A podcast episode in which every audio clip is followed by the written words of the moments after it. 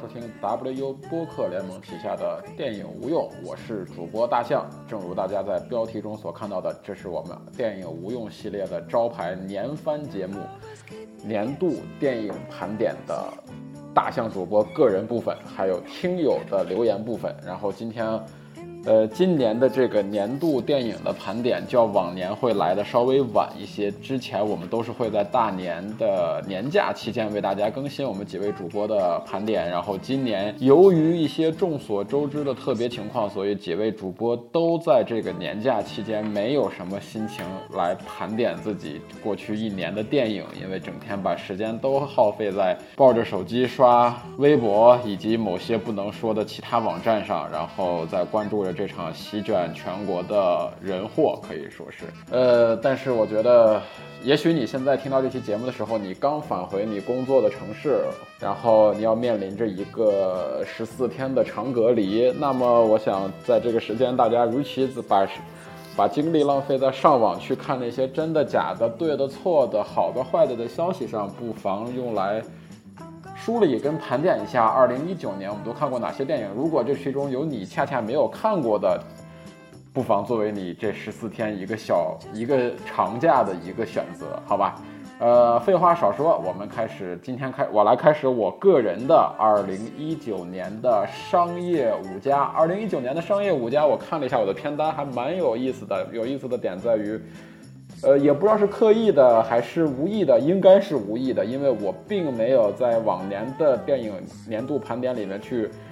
对这个什么地域呀、哪里的电影呀做一个明确的划分。那往年大家都知道，就是往年我们一般就是有失之愈合的，必须有失有失之愈合，如果有电影，那就选失之愈合。红上秀要是有电影，那就选红上秀。但是那是针对于我们的作者五家来说，今年的商业，我个人的商业五家很有趣啊。我先给大家念一下我的这个商业五家的五部电影，分别是《寄生虫》、《小丑》、来了、少年的你以及乔乔的异想世界。呃，其实这个片单如果公布出来的话，肯定会有人很多人在评论或者加我们的微信群找我吐槽啊，就说你哎操，你怎么能把少年的你，你怎么能把来了跟寄生虫这样的电影放在同一个这个这个这个？斗猎里边呢，这个东西是不是对于，呃，奉俊昊等人的不尊重呀？毕竟这个是个中国的一个品，一个普通的一个电影而已啊。这样我们会来慢慢的来说我的理由。这是我的今年的年度五佳：乔乔的异想世界、少年的你来了，还有小丑，还有寄生虫。呃，在录制节目的这天是二月十一号，在昨天，寄生虫刚刚斩获了奥斯卡最重要的几个奖项：最佳导演。最佳影片以及一个最佳国际影片奖，也就是那个最佳外语片奖。呃，寄生虫同时它还呃荣获了戛纳电影节的金棕榈。所以对于寄生虫，我觉得我这里就不再赘述太多了。如果大家想要听我对于寄生虫的一个详细评价的话，出门左转，我们电影无用曾经给寄生虫录过一期专题的栏目来分析这部电影吧。然后请大家去听那期电影里边，是会有我个人的一个详细的一个观感。呃，总的来说，现在我觉得，如果站在这，站在我现在这个时间点，二月十一号再回过头去夸奖《寄生虫》的话，显然显得有点随大溜，或者是能，但是怎么着？我二零一九年六月二十号当天。在电影院看完这部电影后，立马把这个给了他一个八分的一个高分。他确实是满足了我对于商业片的所有的想象跟要求。他做到了在商业片这个领域，他做到了完美。呃，虽然很多人也会提出不同意见啦，就是你如果去跟《燃烧》比或者如何如何，但是我们讲的是，我个人会把《燃烧》更放在一个作者电影的层面，而《寄生虫》更是一个完美的商业片。呃，寄生虫的部分我们就说这么多，然后下一个是小丑。呃，小丑，大家如果想听详细的评论，也可以出门左转去找我们之前的一个长节目，我们也曾经聊过这部电影。呃，小丑也是众望所归的吧？华金·菲尼克斯这次获得了这个奥斯卡最佳男主角，我觉得这个是没有任何疑义的一个奖项吧，归属。呃，怎么说呢？也是。很不容易啊！终于有一部这种超级英雄范畴的电影被好莱坞的、被奥斯卡所能看得上，真的是很好。然后，呃，关于这部电影的详细评论，也请在大家在我们的长节目里面来听吧。好吧，我在这儿也就不再废话了。呃，然后下一部电影我们要说的是，说完了一部日本的，呃，说完了一部韩国的，我们来说一部日本的。这部电影其实我个人是比较喜欢的，而且是我第一遍看完了以后觉得不错，然后又看了一遍还觉得很棒。呃，虽然说它有很多明显的问题，但是我在我个人的观感里边。我是我觉得是优点大于缺点的，就是这个中岛哲也，中岛哲也导演的这部来了。然后，呃，中岛哲也之前可以说最负盛名的电影是跟松隆子合作的《告白》。呃，大家都知道他之前是一个 MV 导演，所以说他的个人电影带有很强，他是一个网那个那个广告导演、MV 导演。呃，所以说他的电影里边带有很强的这种怎么说呢，就是独特的视听传达吧，可以说是。呃，在这部来了电影来了里边，我觉得它就是一部日本漫画气质非常非常浓厚的哭声，就跟韩国的之前那部呃哭声非常像。就是前半段，我个人觉得它前半段真的是非常有非常大的问题，它剪剪辑的比较碎。而且剪得太碎会让你有一个感觉，我个人比较喜欢那种的非常非常气气气息非常通顺的电影，比如说是一个镜头的交代的起承转合都非常的呃都非常的完备。但这个电影因为它剪得太碎了，所以前段段让人看的感觉有点喘不上气，呃缺它，而且最重要的是告白里边 Radiohead 给他们这给告白这部电影做的那个配乐真的是主旋律的配乐真的是非常非常的出彩跟提气。但是对比对比《告白来了》这部电影里边，它的那个音乐的配乐反而是一个短板，就是它没有那么高超的一种抓人的主旋律，去让你集中在这个这个影片所呈现的氛围上。里边的这种音乐的贯穿跟升格镜头的穿插，也没有能形成很好的呼吸感。但是后半段主角转换了以后，这个片子就非常非常的有趣了。我个人感觉，慢慢的把谜底一层一层的揭开，用一个云山雾罩的恐怖意象来指代了当代社会的种种问题。而且这个问题不是说是日本社会存在的，而是我们可以说是亚洲甚至全世界都存在的一种社会性社会性问题。虽然说这种招数很。不算是很新鲜吧，但是我觉得来了，在这部在这方面做的非常不错，而且非常高级。呃，这个片子虽然说豆瓣的评分不高，只有六点九分，但是我觉得为什么我个人非常喜欢呢？因为，呃，我是以带入了一个人父的视角去看这部电影，然后尤其带入了自己的生活以及自己的一些对于生活中的一些感触，所以我觉得这个片子其实很很大的一定程度，我看这个片子的时候有了很多的反省。有一种被人戳着脊梁骨的一种羞愧，就这种感觉，我觉得很有很多的观众也许难以感同身受，也注定会让很多人觉得有被这部电影所冒犯。就是我日常的一些行为，有至于被你拿出来拍的这么不堪，最后还要以一种恐怖片的元素带进来去咒我吗？然后，所以我觉得这个低分是非常非常非常非常合理的。但是我真的是推荐大家，如果啊，如果。首先，这个片子我不推荐给所有人看啊，就是这个不是一个适合所有人的电影。就是它表面上来看的话是一个恐怖片，但是它的恐怖桥段并没有那么恐怖。如果你是一个恐怖片的资深影迷或者是爱好者的话，你并无法在这部电影里边找到那么多惊悚的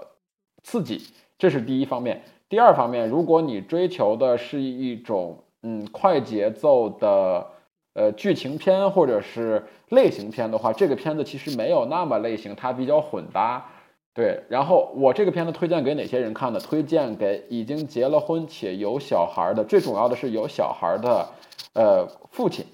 以及母亲都可以看这部电影。这个电影会让你反思一些你自己为人父、为人母之后的一些所作所为，是到底是在。爱着孩子还是在伤害着孩子？到底是爱着对方还是在伤害着对方？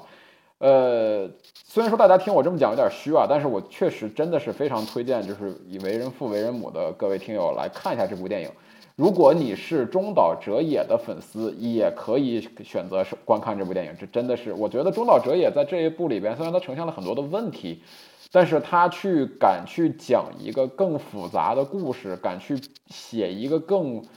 呃，更混搭的这种的一个电影的剧本来，剧本从这个层面上来说，我觉得他是在寻求一种自我的突破。呃，当然，如果你喜欢中岛哲也的那种导演的风格的话，这部片子还是能够让你爽到的。但是如果你不喜欢，如果你看完《告白》觉得它非常做作、非常无趣、非常形式主义，那么你千万不要看这部来了。这部来了就是发把《告白》里边的做作、形式主义这些东西都发扬光大了，且把故事讲得更加的不让不那么具体了。而且这个故事可能，如果因毕竟告白是有一个很成熟的小说在背后做支撑的，但是这部电影是中岛哲也，呃，编剧的一个全新的原创故事，所以可能没有那么的圆满，呃，所以就这样，这个来了是纯属是我个人的一个观影体验，觉得很棒，因为我看了它两遍，呃，就今年我今年所选的这个年度的，不管是商业五家还是文艺五家。有一个入门标准啊，就是必须得让我能看两遍以上，两遍我才会把它选到这个片单里边来。呃，所以说来了也是让我看了两遍，而且第二遍的观感明显还要好于第一遍，就这种这种体验还是蛮少的吧。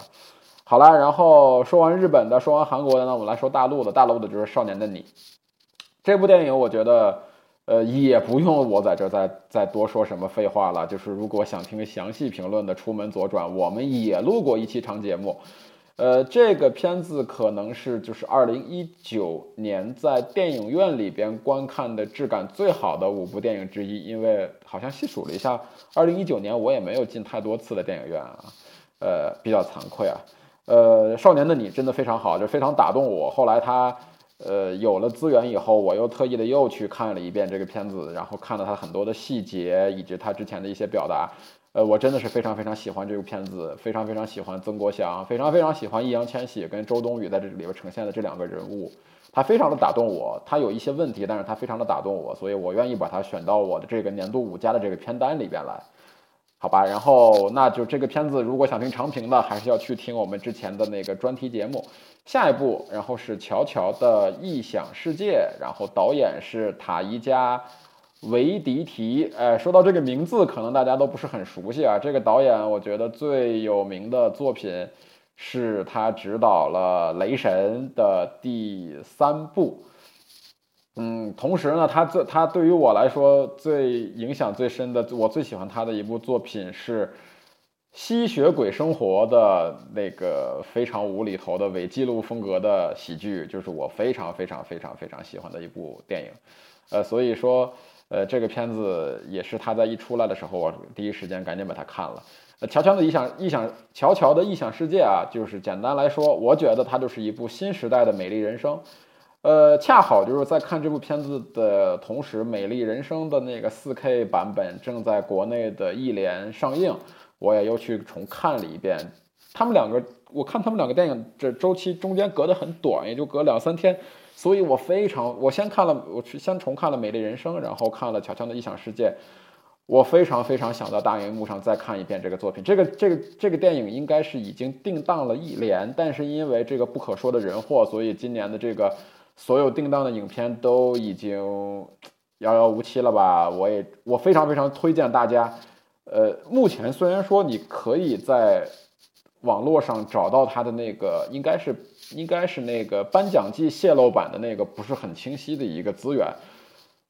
我严重推荐大家一定要去电把这部电影的第一次的观感留在大荧幕，一定要留在大荧幕。它真的是一部剧作非常严谨、情感非常充沛、细节非常动人、配乐非常悦耳的电影。它前半段非常的非常的温暖。和有趣过渡到后半段的残酷与悲伤，但最终的结局呢，又像那个《美丽人生》一样，让让让我能够笑中带泪。就这个电影的切入点跟找的这个角度都非常的自洽且完美。它基本上是用一种童话绘本的表达方式，通篇写满了不见血的那种战争的残酷。我今天在录这期节目的时候，我在说刚才这句话的时候，忽然想到，就是我们现在这个时间。我们的这片土地上正在发生的这些事情，有没有可能有朝一日会有这样的一种方式能够表达出来？也许过了十年、二十年、三十年、四十年、五十年之后的后人的孩子，可以有一种童趣的眼光，以一种童趣的角度来看我们今天所处的这一切。呃，为什么这么说呢？是因为昨天我在跟我的女儿聊天，呃，她可能说是过了自己，因为她很小嘛，她对于春节其实没有什么记，没有什么印象，但是她不喜欢出去串门。然后也不喜欢别人来到我们家里边，然后串门儿那样很吵，大家都在喝酒，有人在抽烟，没有人去顾及他的感受，没有人去跟他聊天，没有人去陪他玩儿，呃，所有人都问他同样的问题，让他去表演节目。他，我个人感觉，如果我是孩子的时候，我也非常非常的厌恶这个春节。但是我后来一想，他可能如果他长大了以后回忆的话，他可能他。在他三岁的时候的这个春节，可能是他小时候、他童年时期最开心的一个，因为整整有十天、十多天的时间，每天他的爸爸妈妈、爷爷奶奶都在家里陪着他，跟他讲，不停的按照他的要求讲着故事、玩着游戏，呃，看着他看了人生中的第一第一场完整的电影，可能回过头来就是我们用另一种方式去解、去阐述苦难，去。诠释苦难，去诠释悲剧的时候，反而会让我们感到那么一丝人性的温暖以及童真。或许从这个角度来去反映了是是现实会更加的残酷。呃，所以乔乔的异想世界，我我有我个人有一个片单，就是会给我的女儿看的一些电影。我早早的把乔乔的异想世界加进去。我觉得等她懂了事情以后。他大概的，比如说上了小学以后，对于所谓的战争有了一个基础的认识的时候，我可能会让他看《美丽人生》，可能会让他看《乔乔的异想世界》。就这个世界，我会告诉他，这个世界是残酷的，但是残酷的背后，也许也有一些温情、跟温暖和有趣。就像你三岁的时候那个春节一样，就是每天我们在被爸爸妈妈、爷爷奶奶在被各样各各种各样的垃圾信息、各种各样的数字所刷屏的时候。我们想呈现给你的，依旧是一个美好的东西，这就是家庭的意义。呃，以上这四个五部就是我个人二零一九年的年度商业五佳，分别是《寄生虫》《小丑》《少年的你》这三部，大家都可以在我们电影无用找到他们对应的专题节目，希望大家收听。还还有两部是《乔乔的异想世界》以及《来了》。中岛哲也的来了，嗯，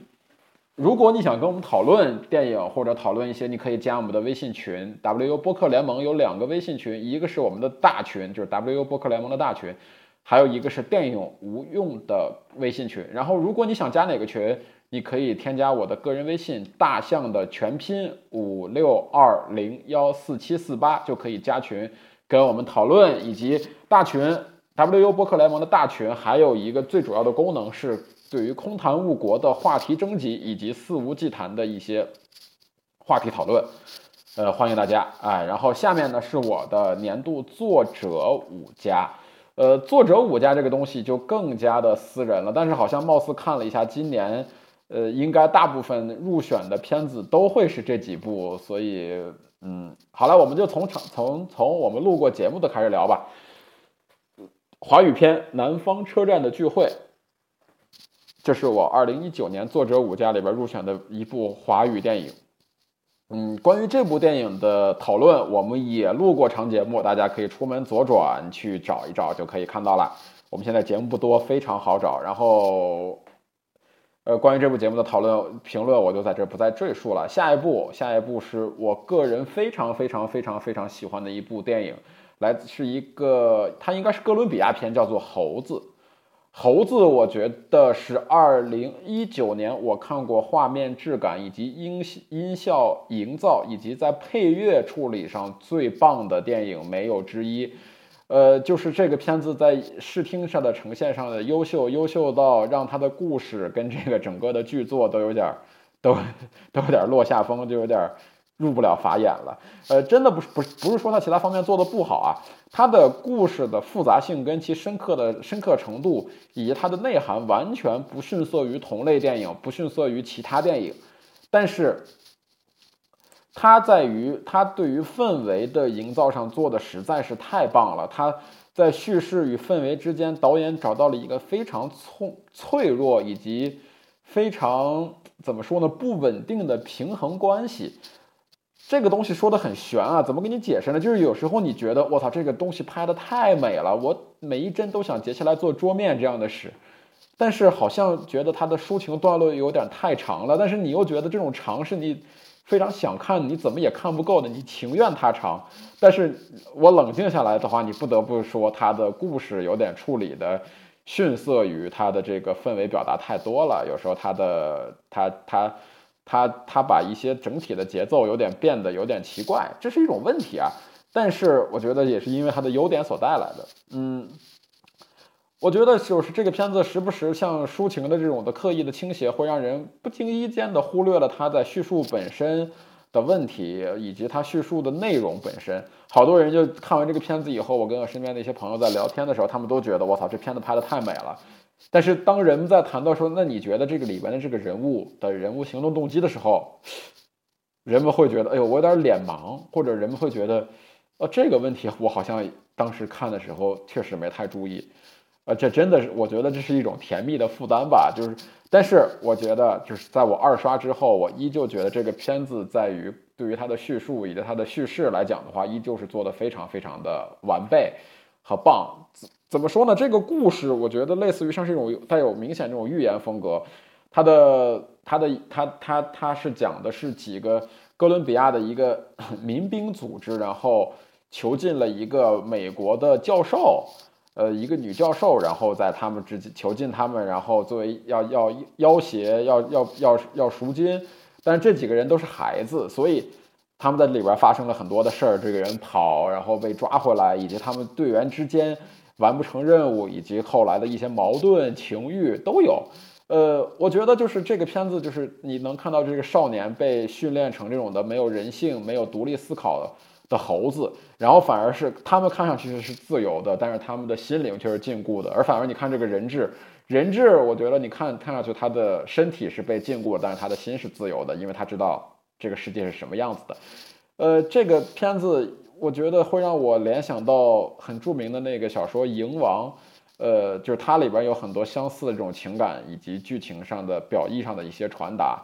呃，包括它里边我觉得拍的最好，它有好几场戏拍的都非常非常的好。你如果让我想起来，他拍的最好的是有一场床戏，应该是在水里边的一场床戏，他的摄影机通过摄影机的移动以及拍摄角度，通过水的折射以及反射以及波纹。营造出了一种非常唯美的情欲的一种场面啊，非常原始，但是非常唯美，非常高级。呃，这是最主要的一个方面。我觉得就是它非常非常的吸引我，就是它的画面，它的画面还有它的音乐。呃，它有很多地方是通过声声音来讲故事的。它的开场就是通过声音来做出一片黑屏的时候，做以声音来引出所有的人物，包括最后它有好多夜场的戏，包括它有很多雾天的戏。声音在这个电影里边起到了非常大的作用，非常大的叙事性的作用，而不不仅仅是一个情感的情绪的烘托，它是起到了一个很重要的叙事作用。所以，呃，这个片子我觉得非常非常推荐大家喜喜欢看一点稍微有一点文艺，或者你可以说稍微有一点闷的观众都可以去尝试这部电影。呃，猴子就是你可以去下载，你能下载到最高清的版本，用你们家最好的播放设备来播放这个片子，绝对是物超所值，好吧？呃，推荐推荐给大家。然后第二部，呃，其实第二部这个我个人来说非常纠结啊，就是我不知道该该该怎么说，我不知道该把它放到这个片子里，放到这个片单里边，还是另一部。呃，就是原钻，原钻是本萨迪萨夫迪和约书亚萨夫迪两个导演兄弟的另一部新的一第三部吧，应该我如果没记错的话，第三部的长篇作品。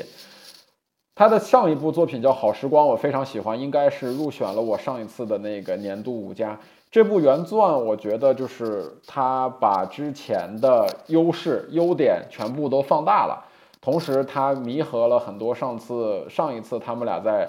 呃，处那个好时光里边的一些对于讲故事方面的不足，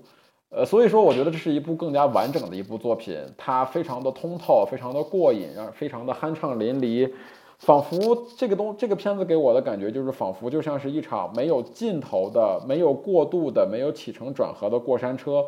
呃，从一开始就让你不停的冲冲冲冲冲，一直就让你嗨嗨嗨嗨嗨嗨嗨嗨嗨嗨，一直嗨到最后，直到这个影片的最后一秒，然后直到这个影片的最后的那个巨大的转折，然后让你的情绪戛然而止，然后让你感觉。就像胸口被重重的打了一锤一样，就这个片子怎么说呢？就是这个萨福迪兄弟他们俩的片，他们俩从好时光，呃，到这个原钻，以及还有一个叫那部片子，对不起，我忘了，应该是叫天天注定还是天知道，呃，里边他就是非常的。不去顾及你观视观众的一个舒服的一种观影，他不想给你可营造一种舒服的观影感受。我不知道你们能不能理解我的意思。他就是一直在冲冲冲，一直用非常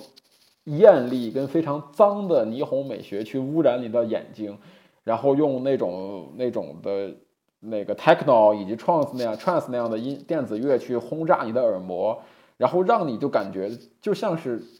让你脑仁疼，让你感觉头脑子发懵。直到最后，他把，而且他在里边塞进了很多的社会现状的一些描摹跟写照。它里边的主角永远是话痨的、真诚的，然后会执着于某个非常脆弱的希望，为此不惜飞蛾扑火。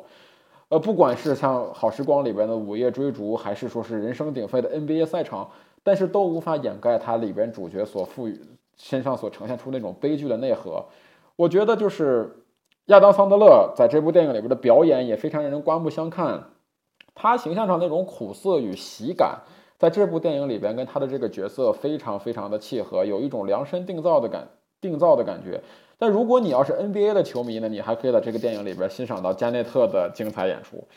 呃，如果我要是让我推荐的话，我推荐你在这个二零。二零二零年的这个，你的你，如果你延续了一个小长假，无所事事的话，你可以看这部电影。这部电影真的非常好看，非常嗨。呃，我其实它是一个类型类型元素很丰富的一部电影，但是我还是乐于于把它归纳到作者这一块儿，因为它的表达大于它故事所给我带给我的感受。呃，所以我在这推荐这部电影就是原钻。好，下一步，下面的两部可以说是众望所归的两部，可能会出现在很多人的二零一九年的这个片单上，呃，分别是诺亚·鲍姆巴赫的婚姻故事以及马丁·斯科塞斯的爱尔兰人。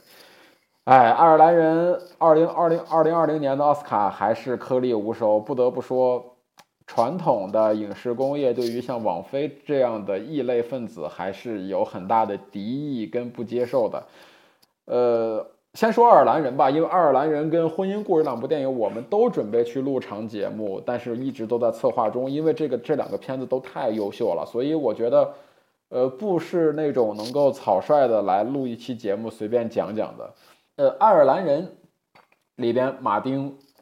真的是像一个孩子一样的完成了一个属于自己多年的电影梦。你知道这个这个剧本，你看到他的幕后故事，知道这个剧本他在手里边拿了多长时间，知道他为了这个剧电影付出了多少的努力，最后他以一种不被电影同行所尊重的方式完成了他心目中最好的这部电影。这个故事，我觉得。就马丁斯科塞斯要拍这部电影的故事本身就是一个很好的电影故事，呃，怎么说呢？我觉得他就是用一种非常不是非常不马丁斯科塞斯的方式拍了一部非常马丁斯科塞斯的电影，呃，他各种各样的层面上，马丁斯科塞斯的这部电影里边所呈现的不是说对于自己的重重复，或者说是对于自我辉煌的一种重写，而他是在完全用反自己的方式来拍电影。这个东西实在太难了，你都知道，你很难。你看的这部电影里边的这些演员，包括德尼罗，包括乔佩西等等，你看着他这个故事，这一切一切都写的是那么的马丁斯科塞斯，但是他反而他在处理这个电影的时候，处理的非常非常的不像自己之前的那种方式。就这个东西，而且整体所呈现的观感还没有，还让人觉得非常的完美跟。优秀，就这个简直太难了，就是在反自己同时做自己。这个，我不知道你能不能，大家能不能愿意理解我所说的这种意思，就是说，当你看到罗伯特·德尼罗，他明显不是这个年龄的野人，但是他用减龄的技术减了他的脸，但是他没有减自己，他但是他的行动依旧是一个老态龙钟的行动，他以一种老态龙钟的步态去演一个三十岁的三十岁的角色，以及阿尔帕西诺以及乔佩西。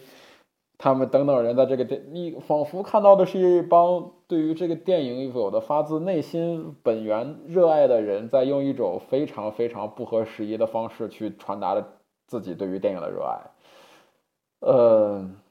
有时候其实现在你让我推荐《爱尔兰人》，为什么这期为什么关于这个电影的长节目一直没录呢？是因为我自己都没想好我应该怎么去跟大家来推荐这部电影。如果你对他，我总觉得，如果你喜欢他，你就会喜欢他；如果你不喜欢马丁斯科塞斯，如果你不喜欢这种的黑帮片，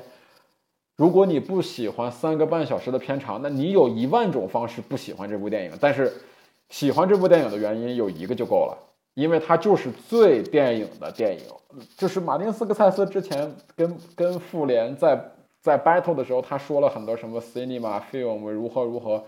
他像是一个苦口婆心的老大爷，不停的在跟大家说：“哎呦，你们要，我想让你们看看什么是真正的好的电影艺术。你们现在看的是商业，不是电影。”所有人都年，好多人都嗤之以鼻，好多人觉得他老了，觉得他不合时宜了。然后他拍出了这么一部电影以后，也没有受到应想象中应有的那么多的赞许跟褒奖。那他就是在孤独的在做着自己，不停的在。进步着，不停的在改造着自自己，老态龙钟的一个老人家，然后还在还在二零一九年拍出这么一部鸿篇巨制，我真的有时候想，现在回头来看的话，到底哪个片，到底哪部电影是是马丁斯科塞斯最好的一部电影呢？我思前想后，觉得还是爱尔兰人。就是虽然说他有其他很多优秀的作品都不胜枚举，但是我觉得现在。站到二零一九年回过头看的话，真的是好，真的是好，真的是好。爱尔兰人真的是一部，可以说是我个人以我的观影程度来说，我不能给这部电影挑出什么明显的问题跟漏洞。就他的那些所谓明面上的问题跟漏洞，我觉得我都可以给他找着自圆其说的理由。呃，所以我觉得就这个电影，这个片子《爱尔兰人》，我们以后一定会录长节目的，我跟大家保证。但是前提是在我们想好应该怎么给这个东西，给给这部电影吹彩虹屁。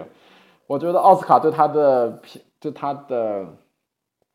是完全是不公平的。虽然说我也不 care 什么奥斯卡如何如何的。呃，如果你还没有看，如果你正好有时间，三个半小时的这部电影，我觉得适合你一口气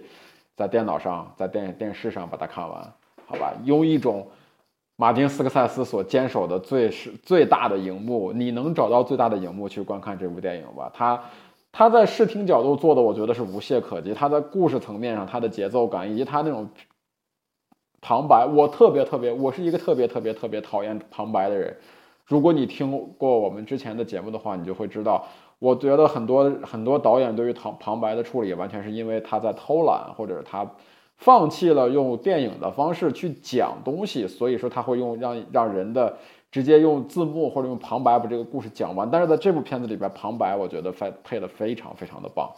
他很好的跟这个故事、跟这个人物、跟这个视听所完美的重重合在一起，以及他整个的叙述的角度，他有太多感动我的点。呃，我觉得留在长节目吧，我就说这么多吧，好吧。然后下一部我非常非常喜欢的，又是我非常非常喜欢的一个导演的新作《婚姻故事》。呃，当年这个导演的那部作品《弗朗西斯哈》，然后惊艳了我，然后我把它添加到了我最关注的几个电影人之一。他这次展拍的这部《婚姻故事》，我觉得是他最接地气，也是最容易被大众所接受的吧。然后他。这个导演缓慢地展示着生活中的美好，然后把这些美好撕碎成一地鸡毛，最后又把碎片以一种无奈却又痛苦的方式缝合。他把这个婚姻里边的挣扎、脆弱，感情里边的温暖与冰凉，用一把类似于像一用一把叫做现实的手术刀，活生生地抛给你看。呃，当那些往日不经意的温暖瞬间变成了这场战场里边的子弹，当我们把十几年来所有忍着没讲的坏话全部一股脑的倾泻而出的时候。爱就在这一刻变成了恨，就是我们亲手创造了一个敌人，创造了一个全世界最了解我们的对手。就是在这看这部电影之前，我已经快要忘记斯嘉丽·约翰逊原本就是一个非常非常会演会演戏的演员，她不是什么大家都知道的黑寡妇。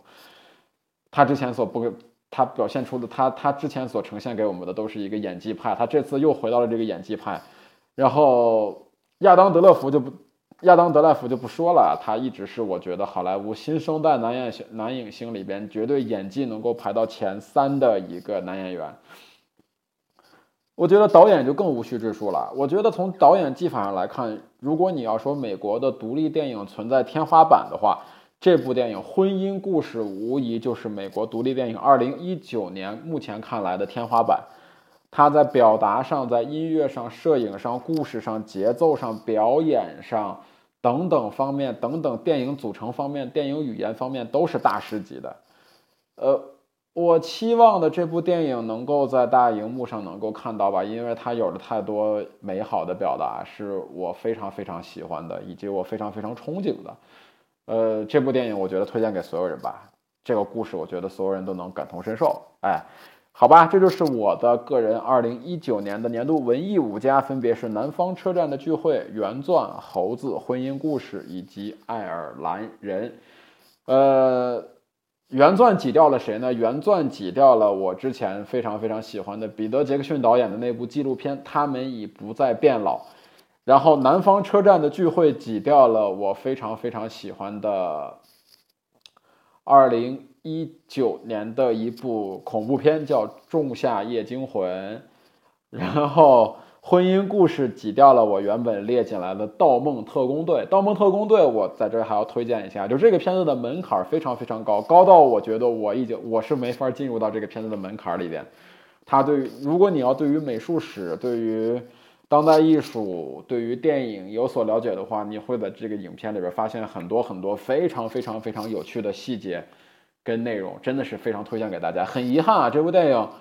本来要在中国大荧幕上映的，但是最后就算是给他加了小黑裙儿，最后好像也没有能够如愿的上映，真是非常非常的遗憾。我们这是我可能我知道他定档了以后，二零一九年最期待在大荧幕上看到的两部电影啊之一，一部是这个《盗梦特工队》，一部是那个《他们已不再变老》。哎，就是真的，我也就不说什么了，对吧？说到这里，大家呃隐去的这十万个十万个脏话，大家都大家大家都心知肚明。呃，那么接下来我来给大家看一下大家各位听友的留言里边的年度电影。呃，首先这位是，首先是猛子同学，猛子同学的心中二零一九年的商业五佳是《南方车站的聚会》啊，他说一年能看一次这个类型的有点问题也无妨。第二部。他说他选的是《天气之子》，他他的评论是新海诚，意思 G O D。然后第三部小丑，呃，他在 H K 观看氛围加成，另外有矮子拔大个之嫌（括号大荧幕看的少）。然后第四部复联四，他说不算系列粉丝，收尾还行，合格的商业。第五部他说绿皮书。括号，他写的是不想把票给《流浪地球》，但是又选不出别的了。二零一九年他的文艺五佳第一部《好莱坞往事》，因为他是昆汀的脑残粉。第二部《恶人传》，说今年看的韩国新片没啥好的，以资鼓励。第三部《寄生虫》，喷一千到一万还是可以的。第四部《地久天长》依然是八大个，因为二零一九年非商业看的也太少了，都是老片，应该无法选吧？嗯，是的。然后第五部，二零一九年他选的是《波西米亚狂想曲》，因为是二零一九年出的资源。哎，对，好了，这是他的作者五家。然后他二零一九年想吐槽的五部电影，说是春节那几部国国产的，不想吐槽，不想回忆，说是噩梦。然后对于我们这个小小的播客，他想说的是，我是大象粉丝，爱你么么哒，好，谢谢你，我也爱你，哈。呃，然后是下一位听友是谁呢？下一位听友是琉璃同学，琉璃同学选出的。商业五家是地久天长，说几家人的生活变迁反映了中国时代的变迁。第二个是何以为家，说如同纪录片的错觉和小男孩浑然天成的演技。第三个是寄生虫，看过之后不由自主地闻了闻自己身上的味道。第四部是爱尔兰人，说当调查员告诉德尼罗他们死了之后，我哭了。第五部《极速备战》，说拳拳到肉，血肉横飞，就是喜欢。他二零一九年没有看到特别烂的电影，然后他希他对于我们这个电影无用的留想说的话是期待我们的电影无用栏目在未来越来越好。好，谢谢大家，谢谢刘丽同学。然后是 X Pro，X Pro 二零一九年的商业五家是《阿丽塔：战斗天使》，呃，二《雷霆沙赞》。复仇者联盟四终局之战、哪吒魔童降世以及双子杀手，它的作者五家是坂本龙一中曲、南方车站的聚会、大象席地而坐、别告诉他，还有小丑。他心中五部最烂的电影，二零一九年啊是《攀登者》、《飞驰人生》、《中国机长》、《我和我的祖国》以及一出好戏。他对于我们的想说的话是，请给我们提提升这个录音质量，好好这个。努力吧，好吧，我们一定会努力的。然后第七期是我们的好朋友啊，犬夜猫同学，他的商业五家是：第一，小丑在商业与文艺中游走，杰昆演技爆炸；第二部，少年的你本来没有期待，看完觉得超出预期；第三部，寄生虫其实还是略微失望着，充满了失望的，充满了各种韩国电影的既视感，但是整体来说还是喜欢；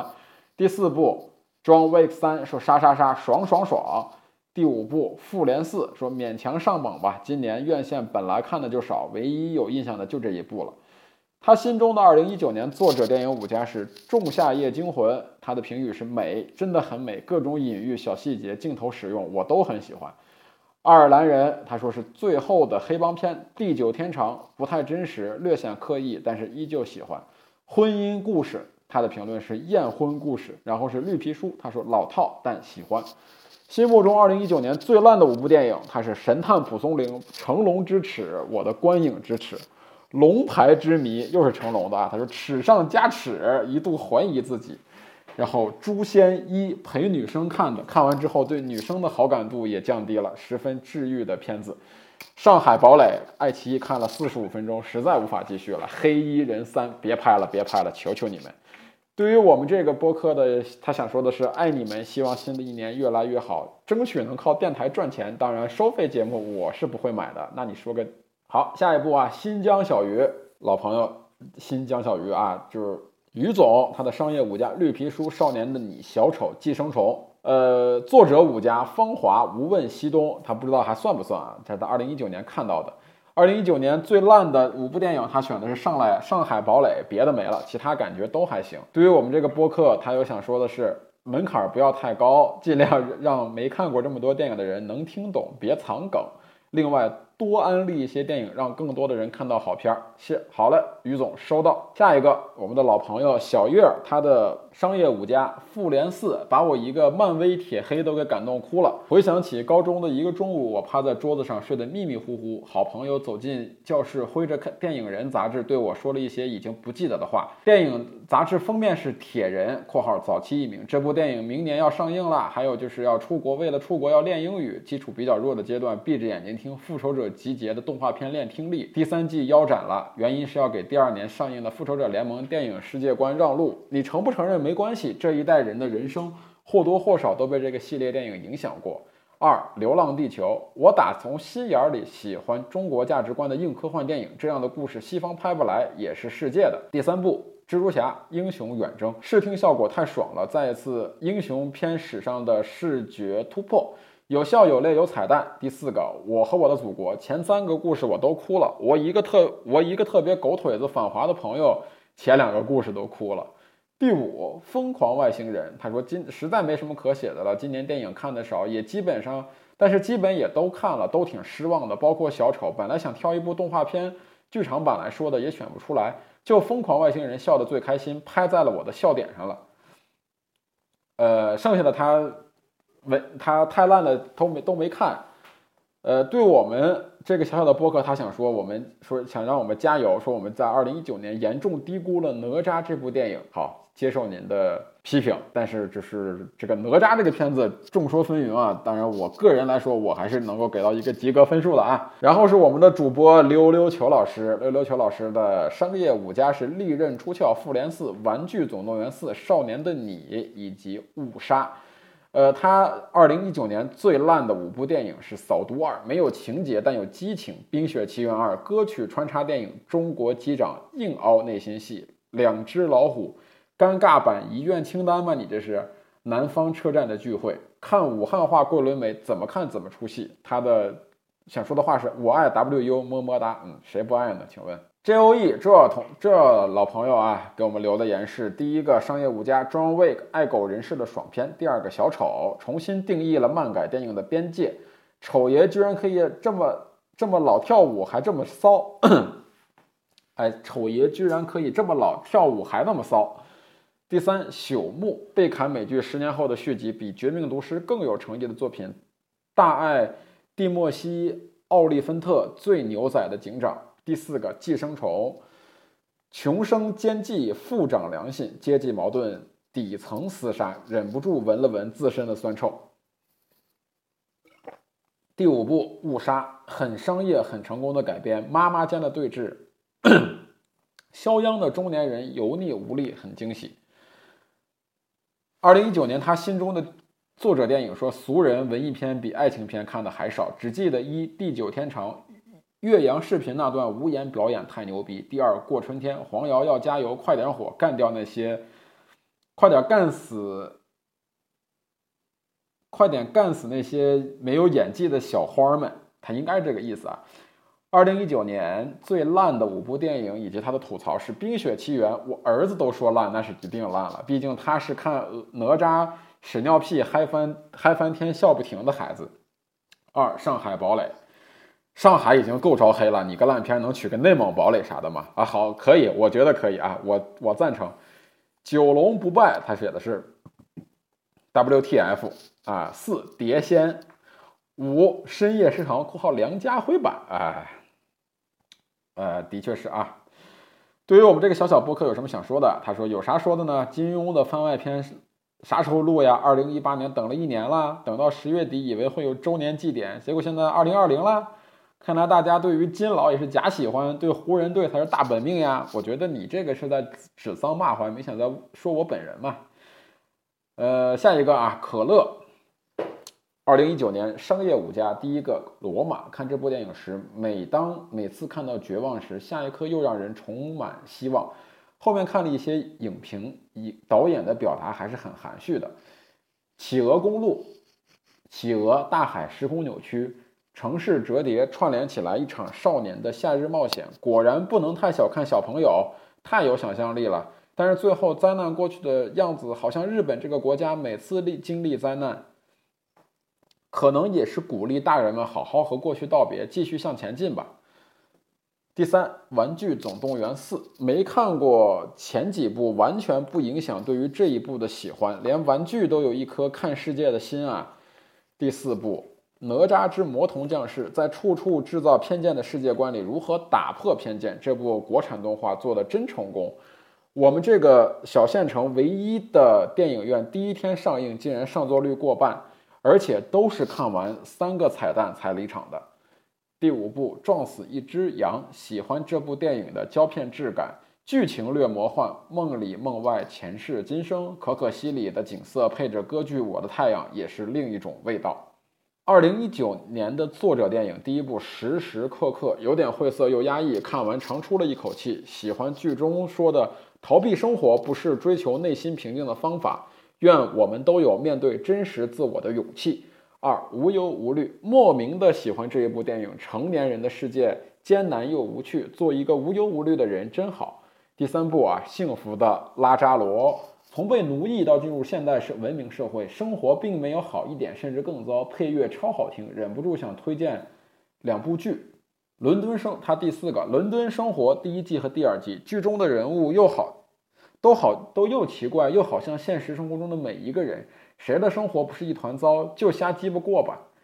第五部。马加列与大卫绿豆相爱容易相处难，有点真实。这部剧每个画面的构图简直没得说，想让人暂停一帧一帧的欣赏。好，哎，这个还评价这么高，那我应该去补一下了。呃，他心中二零一九年最烂的五部电影及吐槽，他说想说一部最失望的，嘿，反而是《寄生虫》。可能之前期待太高，确实精彩，可是没有，并没有被惊艳到。有趣啊！你看，我们其实我每次特别喜欢看大读大家的听友留言，看大家的听友留言，就是每次能够看到很多不同的见解。我觉得对于一部电影来说，如果有过这种好的、坏的这这种东西的讨论，其实对于对于我来说，对于我们做节目来说是非常非常非常重要的啊！希望大家加群跟我讨论，加群的方式 WU 播客联盟两个群。的加群方式都是添加我个人的微信大象的全拼五六二零幺四七四八。呃，他说对于我们这个播客想说的话，说很喜欢这个电影播客，尤其喜欢大象浓浓的呼市口音，希望节目呢更新更更频繁一些，还要在这里谢谢各位主播牺牲自己的休息时间为大家录节目。节目更新更更频繁一些，二零二零年我就满足你这个愿望啊！二零二零年我们电影无用已经改为周更了，每周一期，好吧，请大家多多支持啊！第十五啊屁屁 T 总的这个二零一九年的商业五家是《John Wick 三》，然后自由了，准备好了没？哥斯拉，还有纽约的一个雨天。二零一九年，他最棒、最喜欢的作者电影是《爱尔兰人》《盗梦特工队》《无政府主义银行家》《高个儿》以及《何以为家》。二零一九年，他觉得最烂的五部电影是《鬼影特工》《上海堡垒》《狮子王》《星际探索》以及《曼森家族大屠杀》。对于我们这个小小的播客，有哪些想说的话？说这么好的节目能日更吗？你录吗？你录就日更。呃，下一个啊，岳麓同学是我们群的老朋友了。他呢，每年的这个留言呢，以长著称。所以读到他的留言之前，我先喝一口水。哎，就他，哎，他说了，二零一九年商业，今年就不长篇大论了。谢谢你啊，谢谢。简单一点，商业上今天看过最好的五部电影应该是《小丑》《寄生虫》《好莱坞往事》《龙珠超》《布罗利》和《仲夏夜惊魂》了。你心目中最好的二零一九年作者电影，他选的是《痛苦与荣耀》《江边旅馆》《爱尔兰人》《我们是小僵尸》。还有半部，他选的是《地球最后的夜晚》。二零一九年最烂的五部电影，他选的是《天火》《天火》《天火》《天火》和《天火》。对于电影电影无用，他想说的是二零二零年见啊！你好，再见。呃，第十七女帝女帝 S 女帝 S 女帝的留言，商业五家唐顿庄园，他说是《腐国 Real 贺岁片》。然后第二部托尔金解密版的金子会发光的天才的一生，然后第三部平原上的夏洛克，超越预期的国产片，第四部小丑，然后直面人生的励志影片，第五部爱尔兰人，所有人都死了也不能磨灭的 real 人生。二零一九年的他作者电影选的是红雀，爱情需要智商也需要，爱情需要，爱情需要智商也需要上帝的。啊，他应该是这么读断句吧。如果我断错的话，你可以在群里边辱骂我啊。然后，二零一九年最烂的五部电影，他选的是第第第五滴血，他应该是第一滴血五，就他说太难看了。呃，对于我们这个小小的播客，他想说的是坚持做有趣的，坚持有趣的灵魂啊。最后一一个听友留言啊，第十九个听友唐一鸣，他二零一九年商业五家《复仇者联盟四》。毋庸置疑，他开创了电影连续剧的篇章，并且至今没有什么电影系列可以模仿史上最成功的商业电影和创新模式之一。第二，他写他写的是《罗小黑战记》。在此之前，你很难想象一个小众 Flash 动画能在大荧幕上获得高口碑和三亿的票房。罗小黑证明。讲好故事到底有多重要？三小丑华纳在对抗漫威宇宙的路上吃尽了各种苦头，但是到现在看来，他们至少看到了黑暗尽头的亮光。凭借 DC 完全不输，甚至略胜于漫威的漫画人物储备，对单一英雄的深度深刻刻画，深度刻画成了华纳的可行之路之一。虽然没有系列电影那么挣钱，但是各打各的，也也有各自的风景，甚至。这种风景还能形成风暴效应。四哪吒，我并不太喜欢哪吒，但是它证明了一个公式：足够好的故事编剧加足够优秀（括号相对于国内市场来说）（括号结束）的技术水平，加上中国古代人物的演绎，一切都能取得较好的票房。当然要得足够好，这对中国电影工业来说。已经是一个非常高、非常高的标准了。五，《流浪地球》，我甚至以为这是今年中国电影中国最浪漫的电影。中国工业电影和中国科幻电影的里程碑，真正有灵魂的电影，心中仅次于罗小黑的最佳电影。二零一九年，他的二零一九年他的作者五家是一何以为家，心中最好的独立电影，另一个世界的样貌。二地久天长，最喜欢的国内独立电影。三婚姻故事，看完真的有点害怕结婚这件事。四绿皮书。我也不知道它算不算独立电影，但是真的很喜欢。五少年的你，把一件阴暗的社会事件用浪漫的故事表达出来，但还是有些不寒而栗。二零一九年最烂的五部电影以及吐槽，他说何止是五个呀？最烂不至于，可以说最失望吧。一小丑回魂二。在心里，《小丑回魂二》是今年最佳电影，原本是最佳电影的争夺者，结果争夺出这么个玩意儿，不是说太烂，但是比一来说差远了，比起原著更是。二，《地狱男爵三》特别烂，没有前两部独特的独立的风格，四不像，音乐配的还不错，但是反衬出电影更烂。三，《上海堡垒》傻逼，希望小鲜肉加 IP 这种形式，因为这个狗电影寿终正寝，不过我知道不会的。四深夜食堂，糟蹋这个名字了，比日版真的差远了。五 X 战警黑凤凰太失望了，最后一集居然拍成这样。对于我们这个小小的播客有什么想说的话？二零二零加油，继续产出更多好的电影内容。好的，好的，一定会不负众望吧。呃，然后还有一个啊，这个这个这个听友呢没有留下他的名字，呃，但是他的留言呢需要我这个。我觉得也是要读一下的，虽然我不知道他是谁啊。他心中二零一九年商业五家以及理由，第一个选的是《星球大战九》，说热翔烫嗓子眼儿，含泪猛吃。第二部《我和我的祖国》，主旋律能卖钱容易吗？第三部《流浪地球》，科幻元年吹爆，东西的确好，伤也够硬。第四部《复仇者联盟四》，终于完了，我看漫威已吐。第五部《哥斯拉二》场面难忘，子怡更难忘。哥斯拉怎么不给他也干死呢？然后作者五家他没有选他的最烂的电影，选的是《法医秦明》，然后说拍的和《法医秦琼》一样。嗯，对于我们这个播客有哪些想说的话？他说犹大牛逼，大象嗯省略号也还行吧。好吧，然后谢谢这次给我们留言的这十九位的听友，谢谢你们对于电影无用的支持，也请你们在二零二零年继续支持我们的电影无用，继续参加我们的话题讨论、话题征集以及留言，好吧。然后这期节目我们抛砖引玉，居然我一个人的年度十佳加听友的节目居然录了也有一个小时的时间，好吧，我们电影无用的时长绝对是够的。呃，加群的方式最后再说一遍，大象的全拼五六二零幺四七四八就可以加入我们的微信群，然后跟我们讨论。二零二零年，希望大家能够继续支持 WU 播客联盟旗下的三档节目《空谈误国》《肆无忌惮》以及《电影无用》，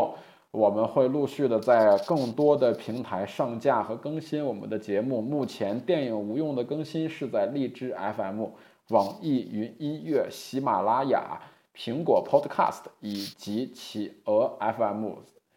几个平台上分别会同步更新我们的所有节目，希望多谢大家支持。当然，最完整的节目、最全的，目前为止最全的节目还是在荔枝 FM 以及网易云音乐上可以听到。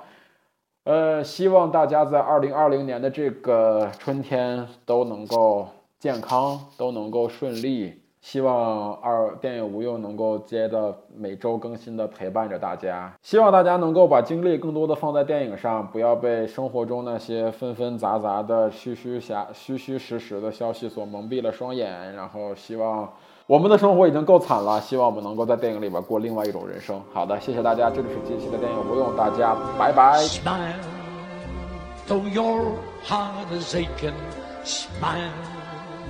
even though it's breaking. When there are clouds in the sky, you'll get by if you smile. Through your fear and sorrow, smile. And maybe tomorrow you'll see the sun come shining through for you. Light up your face with gladness, hide every trace of sadness, although a tear may be ever so near. That's the time you must keep on trying, smile. What's the use of crying? You find that life is still worthwhile if you just smile.